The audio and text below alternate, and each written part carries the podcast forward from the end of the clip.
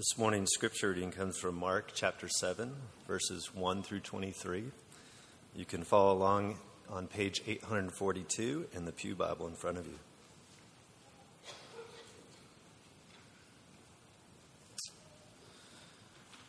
Mark 7, verses 1 through 23. Now, when the Pharisees gathered to him with some of the scribes who had come from Jerusalem, they saw that some of his disciples ate with hands that were defiled, that is, unwashed. For the Pharisees and all the Jews do not eat unless they wash their hands properly, holding to the tradition of the elders. And when they come from the marketplace, they do not eat unless they wash. And there are many other traditions that they observe, such as the washing of cups and pots and copper vessels and dining couches.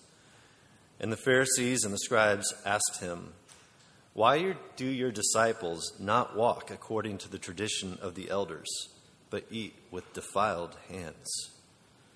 And he said to them, Well did Isaiah prophesy of you hypocrites, as it is written. This people honors me with their lips, but their heart is far from me. In vain do they worship me, teaching as doctrines the commandments of men. You leave the commandment of God and hold to the tradition of men. And he said to them, You have a fine way of rejecting the commandment of God in order to establish your tradition.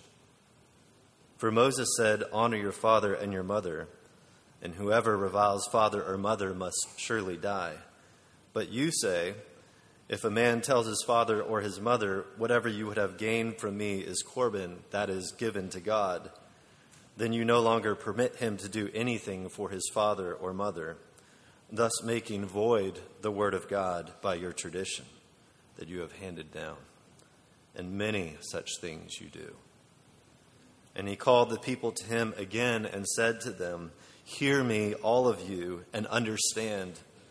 There is nothing outside a person that by going into him can defile him, but the things that come out of a person are what defile him. And when he had entered the house and left the people, his disciples asked him about the parable. And he said to them, Then are you also without understanding? Do you not see that whatever goes into a person from outside cannot defile him, since it enters not his heart but his stomach and is expelled? Thus he declared all foods clean. And he said, What comes out of a person is what defiles him. For from within, out of the heart of man, come evil thoughts, sexual immorality, theft, murder, adultery, coveting wickedness, deceit, sensuality, envy, slander, pride, foolishness. All these evil things come from within, and they defile a person. The word of the Lord. Thanks be to God.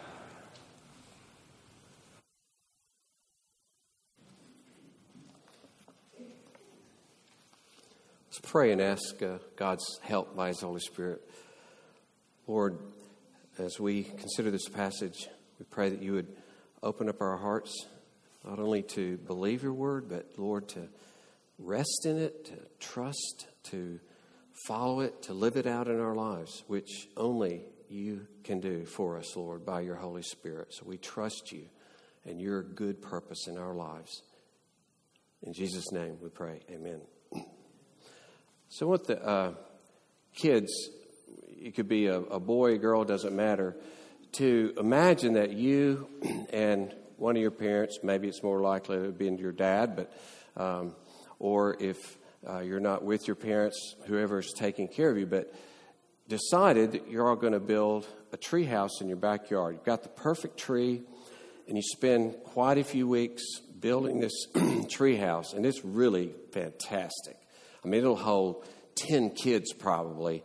Uh, and it's got a neat ladder that comes up. And uh, there are three rules, though, that you created for this, uh, this house. One is that there, there's also, in addition to the ladder, there's this big, thick rope that has knots in it that you can use to climb up and down too, just to add to the fun and, you know, uh, ability to play on it. But one of the rules is you can't have any other rope except this one, because dad's afraid that they'll have some skinny rope and kid will start down it and he'll burn his hands or just fall or whatever. So it's just this one rope. Okay, and you agree, that's a good rule. I, I follow that. Um, the second rule is no more than eight kids. No more than eight. Because it'll hold more, but that's, you know, six to eight, that's a safe number. You agree? Yes, I think that's a, that's a good rule. And another rule, just in thinking about the possibility of messes, um, your dad says, and I don't want any paint in this house, ever, okay? It's a mess and it looks bad. All, just don't think about painting. Okay, got it. I agree with that. We're not going to paint. So you go uh, with your family on a vacation. It's kind of a long vacation for a couple of weeks. And you come back and, and you hear some kids in the backyard. And you walk back there, and one of your friends, Jamie, is in the treehouse, and the other kids are around the treehouse. It's kind of odd. I mean, it shouldn't even be there anyway. But um, the fact that, and then you notice first that the rope is gone. And you say, Jamie, what happened with this rope?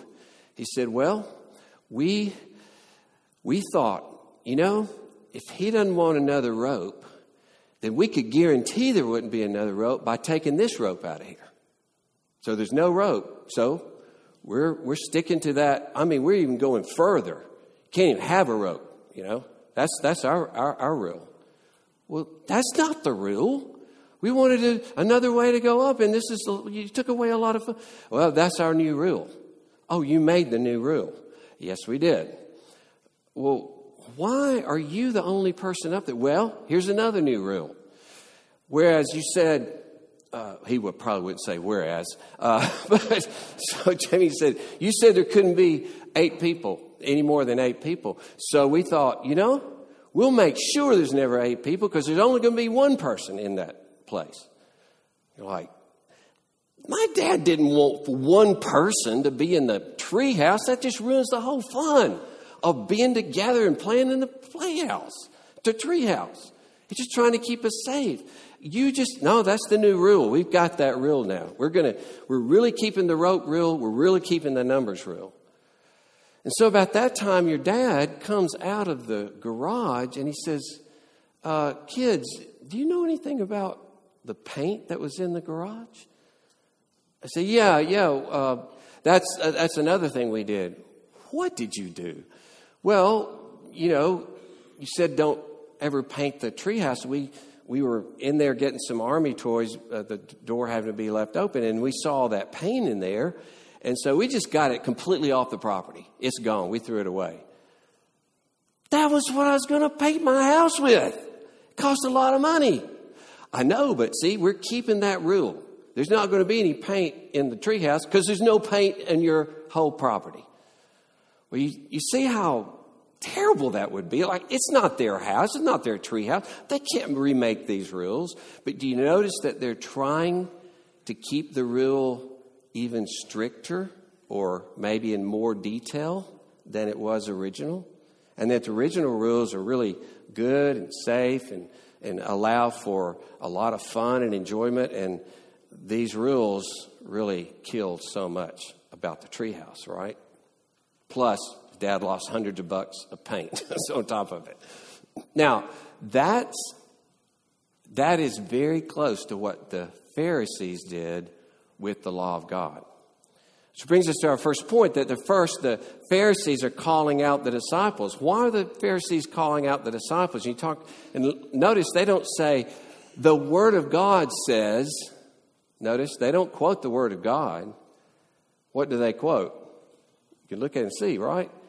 Tradition, the elders. So there is this oral tradition uh, that they actually would they made up. It said this oral tradition goes back to Moses, and so this oral tradition uh, is coming right alongside the Word, and it's the Word of God too, basically.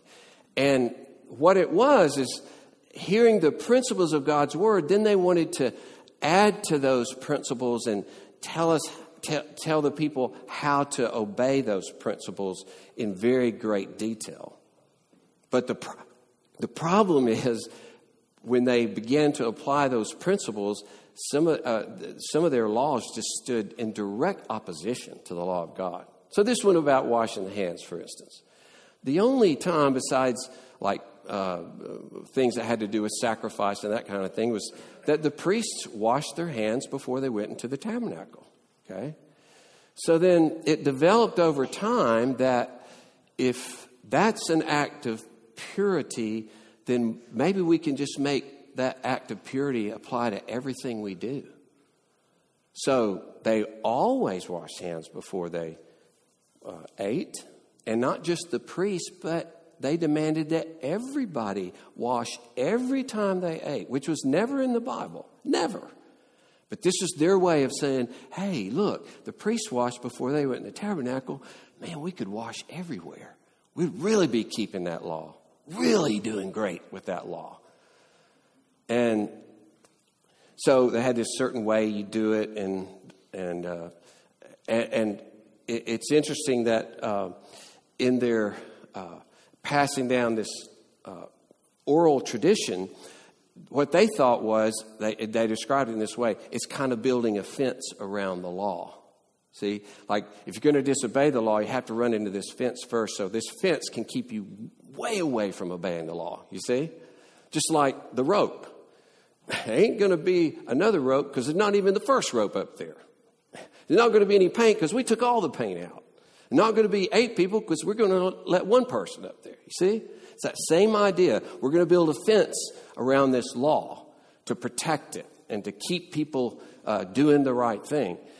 But as it turns out, as Jesus points out, this tradition actually began to take the place of God's law. It became more important, really, than God's law. So they call out Jesus' disciples because they weren't washing their hands. And you can tell this doesn't bother Jesus at all.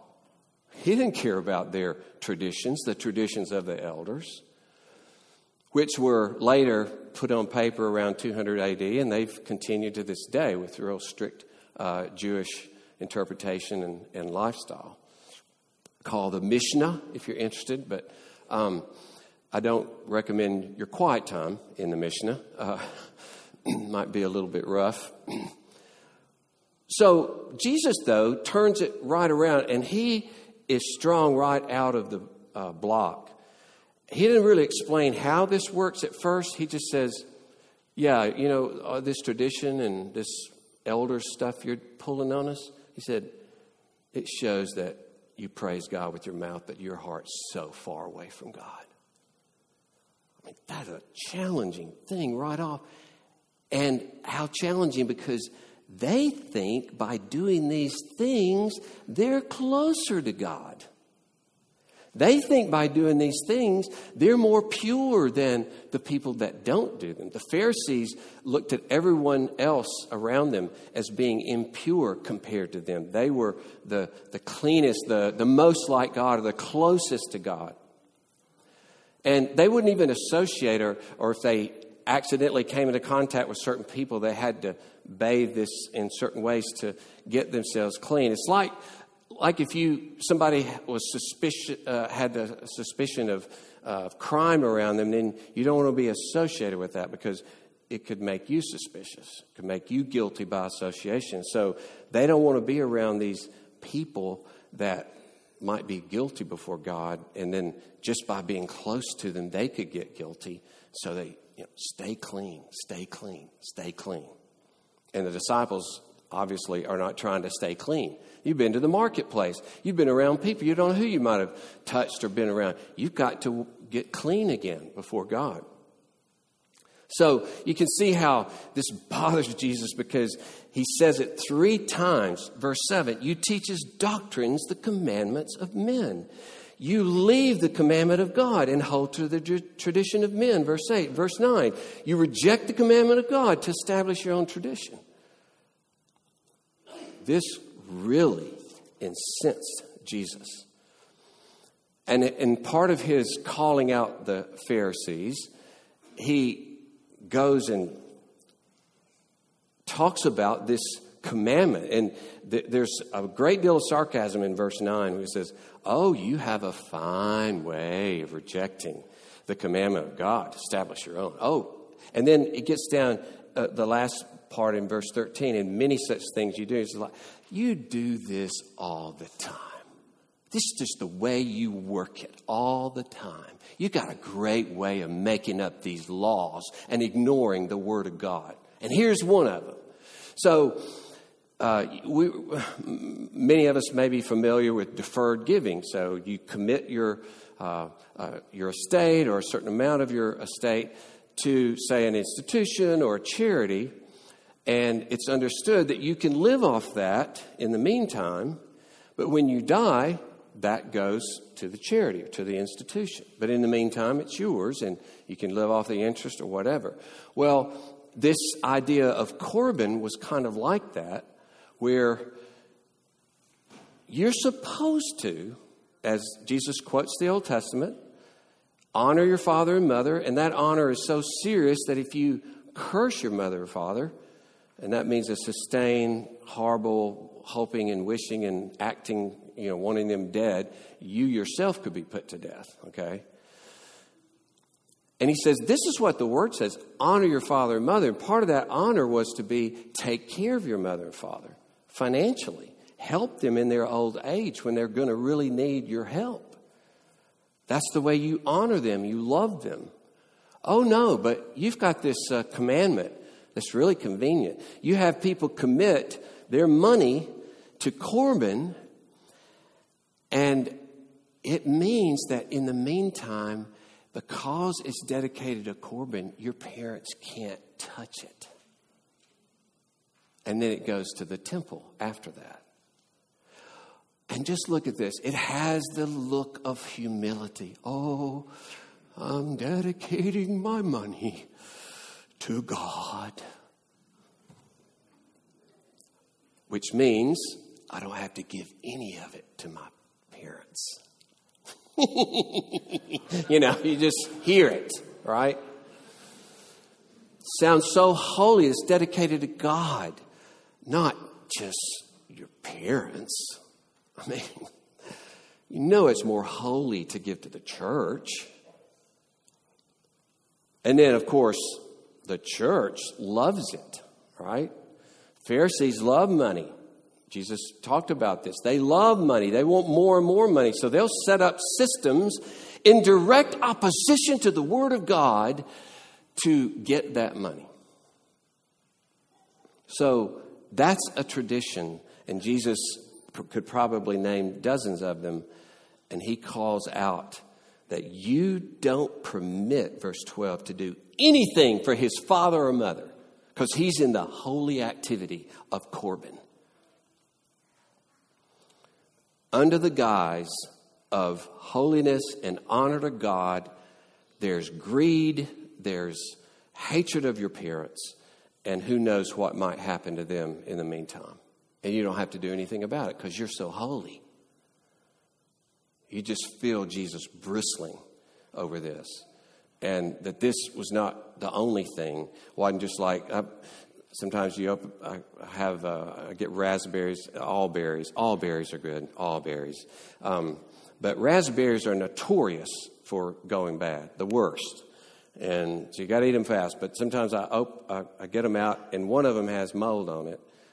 You know, I want to get that one out because you're going to spread your mold on my other raspberries. But Jesus is saying this law wasn't just one bad raspberry. He says man, you got mold all over your raspberries.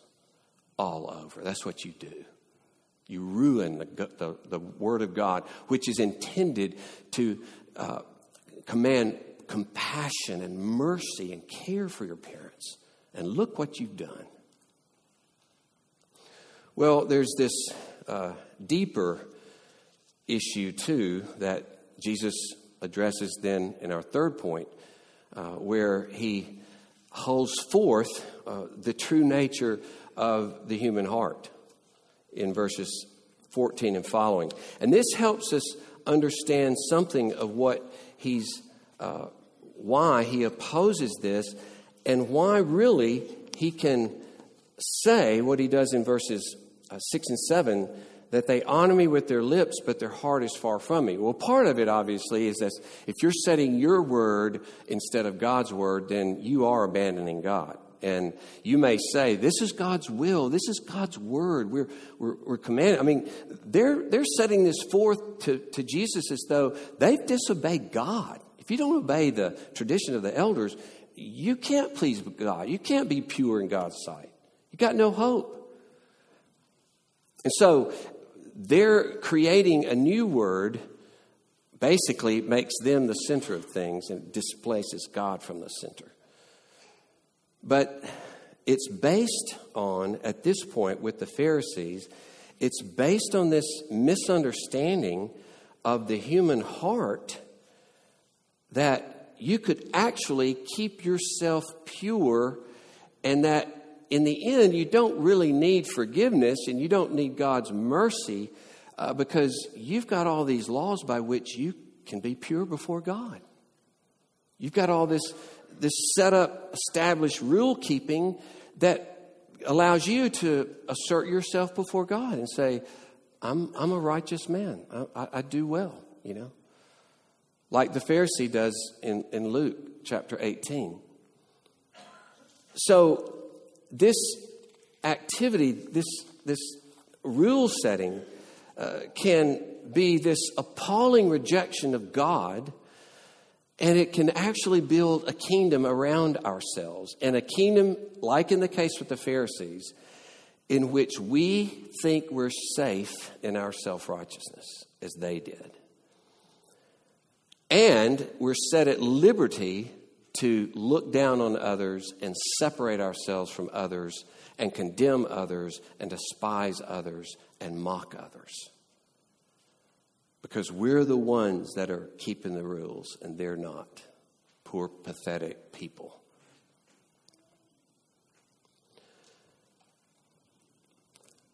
The thing we want to avoid at heart as as people, as human beings, is we're trying to avoid the blazing majesty of God's Word. This penetrating, piercing, exposing Word that declares to us how bad it is right here, as Jesus does here. I mean, this is brutal, isn't it? The last couple of verses where Jesus sets forth, says, No, it's, it's not what is outside you. You know, you're, you're not made bad by things outside you. One question we ask kids a lot when we're interviewing them for the church is I'll say, Now, tell me, uh, when you were really, really young, and let's just assume you were obeying your mother and daddy perfectly all the time. You never said no. You never pitched a fit. You were always kind to your brother and sister. Did your parents have to teach you, though, to say, well, you know, you're always obedient? Let me show you how to disobey me. Let me teach you what you say. When I say, make up the bed, or clean up your room, don't obey perfectly like you're doing now, but you say, No, I don't want to clean up my room. Now, say it. Say it with me, you know. and by then, of course, kids are just like, You know. I said, So that just came out of your heart? Yeah, I just, yeah, I said it came out of my heart too. It comes out of all of our hearts. We don't have to teach our kids how to do this, it just comes out. As Jesus says, that is where the, the defilement is. It, it's from inside of us. It's not the nice, you know, in that sense, Jesus is not nice to us, but he is good to us and tells us the truth about ourselves. You see, we can set up our rules or we can set up our religious practice so that it actually blocks us from God. It keeps us from God. It, it allows us to stay away from Him and stay away from His blazing glory and goodness because uh, we want to assert ourselves before Him. You can even use attendance or you can use service at the church uh, as your basis for, I don't really need God's mercy because I go to church all the time. I always have. My parents went to church. I had a lady one time when I was talking to her about Jesus, it was like she was in some kind of trance or something. But I was talking about sinfulness and you know how we need God's mercy, and she just broke in and she said, "I've never said a curse word." I said, oh, "Okay, that's fine." Um, and and I, you know, started trying to talk about, and then she'd just come back to it. I mean, five or six times, I've never said a curse word. I've never said a curse word. That's what she was holding on to. That thing. And so for her, I don't need to hear about God's mercy. I don't need to admit that I'm a sinner. I don't say curse words. He owes, you know, he owes me in a sense, or or maybe she's so scared she just has to keep it at bay. Whatever it is, if it's fear, if it's pride, we've got to keep at bay this blazing word of God that just jars us and and, and blows us to pieces in a sense, saying, You have nothing in yourself. You are helpless. You are decimated before God. You have no hope except mercy. And Paul drives this home in his great treatise on the gospel in Romans at the very end of his whole section of talking about sin. He says, He's shut every Jew and every Gentile into sin. He says, We all stand before God. Here's the picture of us, you know, making some claim to, i am righteous or whatever. And he says, He shut every one of our mouths in His presence. We're just like, you know, I got nothing. And later it's beautiful in chapter 11. He says, he has, and used the word for a net that captures and encloses. He said, We've all been enclosed so that we all can have his mercy. See? He encloses us in the net of our own sin so that we can't escape that it's not just that I do some sinful things, it's not just I've been in a bad crowd, it's not the, the evil just pours out from me. It just comes from here. It's me. It's not you. It's not, it's me. And every one of us is saying that. It's me. That's why I feel like I'm the worst person that ever lived. I really do. Because I know a little of how bad I am. I don't know how, I don't know your thoughts, but I know my thoughts and I know my motives. So we are trying by nature, we, we want to cover over this blazing word of God. And in so doing, we're covering over the magnificent mercy of God in Christ. We're, we're covering over that God loved us while we were sinners, while this evil is pouring out of our hearts at the time it's pouring out of everybody's heart in the whole world, Jesus dies for us. What are you going to do with that?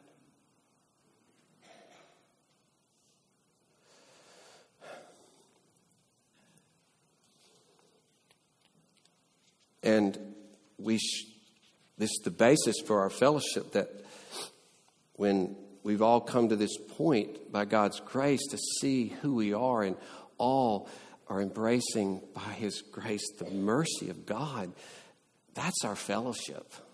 That's the core of our fellowship. Helpless dependence upon this God. Because apart from Him, we have nothing and we are nothing. And Jesus isn't making something up like new on the spot. This is Old Testament, you know, Jeremiah 17, many of you know. The heart is desperately wicked. It is sick. You can't even know it. It's so desperate. There's so much labyrinth of evil in there. You, you can't even understand your heart. You don't even know why you do the things you do that just spill out of you. That's how helpless we are. We're so helpless that though it says God, we're, commanded in the Old Testament, love the Lord your God with all your heart, soul, and mind. Deuteronomy 36 says God has to circumcise your heart. He has to do heart surgery to change your heart so that you can love Him. even begin to have a love for God. And that's why in Ezekiel 36, he says, I will take out the heart of stone, the heart that refuses God, that doesn't love God. I'll take that heart out and put in a heart of flesh, warm, responsive to God. I'll put my spirit in you. So, friends, this passage in, in attacking their uh, replacing the Word of God with their own tradition gets even deeper to say, you know, the root of this is trying to establish their own righteousness against the blazing Word of God. To set up a, a system by which they can please God and present themselves to God. We can do that with our Christian religion as well. So, this shows how desperately we need forgiveness and change. Forgiveness and change. And that's what this table points us to that not only are we cleansed, made, as, as we sang earlier, all our blemishes, all our sins are washed away through the death of Jesus, but the very fact that we're eating it and drinking it indicates that we're, we're being nourished to further and further change in our lives. And we need to constantly, constantly, helplessly acknowledge apart from you, only evil will come out of I don't mean pure evil, but I'm just saying I will have nothing that's really pure, really that's centered on God's glory, really centered on the good of others with no evil motive. So, this is actually amazing setting forth of the need for Jesus as Messiah. And, and Mark, this is the longest section of such a disagreement that he has. And it's obvious this was very important for Mark to underscore the desperate need that we have of this one who knows our heart. And instead of turning away from us, will, as this story unfolds, give himself. As he says in, later in chapter 10, the Son of Man came not to be served, but to serve and to give his life a ransom for many. And who are those many? This, the many whose hearts are just like that. Let us pray. Lord, how we thank you and praise you that you would love us we thank you that you tell us honestly who we are. that though we do many good things, many noble things uh, that men and women have done throughout the years who don't know you yet, Lord, uh, we don't love you with a pure heart. We don't really want you, the true God. We really don't want to center our lives around the true God or honor the true God, no matter if even we're doing some good things in this world. And Lord, all of us know how many evil things have poured out of our hearts. Thank you that you rescue us. Thank you, Lord, that in your death our sin is completely taken away. Thank you that you obeyed God where we couldn't, and we get the credit, we get the honor, we get the favor of your obedience. And thank you, Lord, that you see the depth of our sin and how it's stricken us and how we're enslaved by it and how we can do nothing of ourselves. And you rescue us. You begin to change us and you make us more and more like yourself throughout the whole of our lives. Thank you, Lord, that you saw our condition and saved us and will save us in every way we need. We thank you. The glory of God. Amen.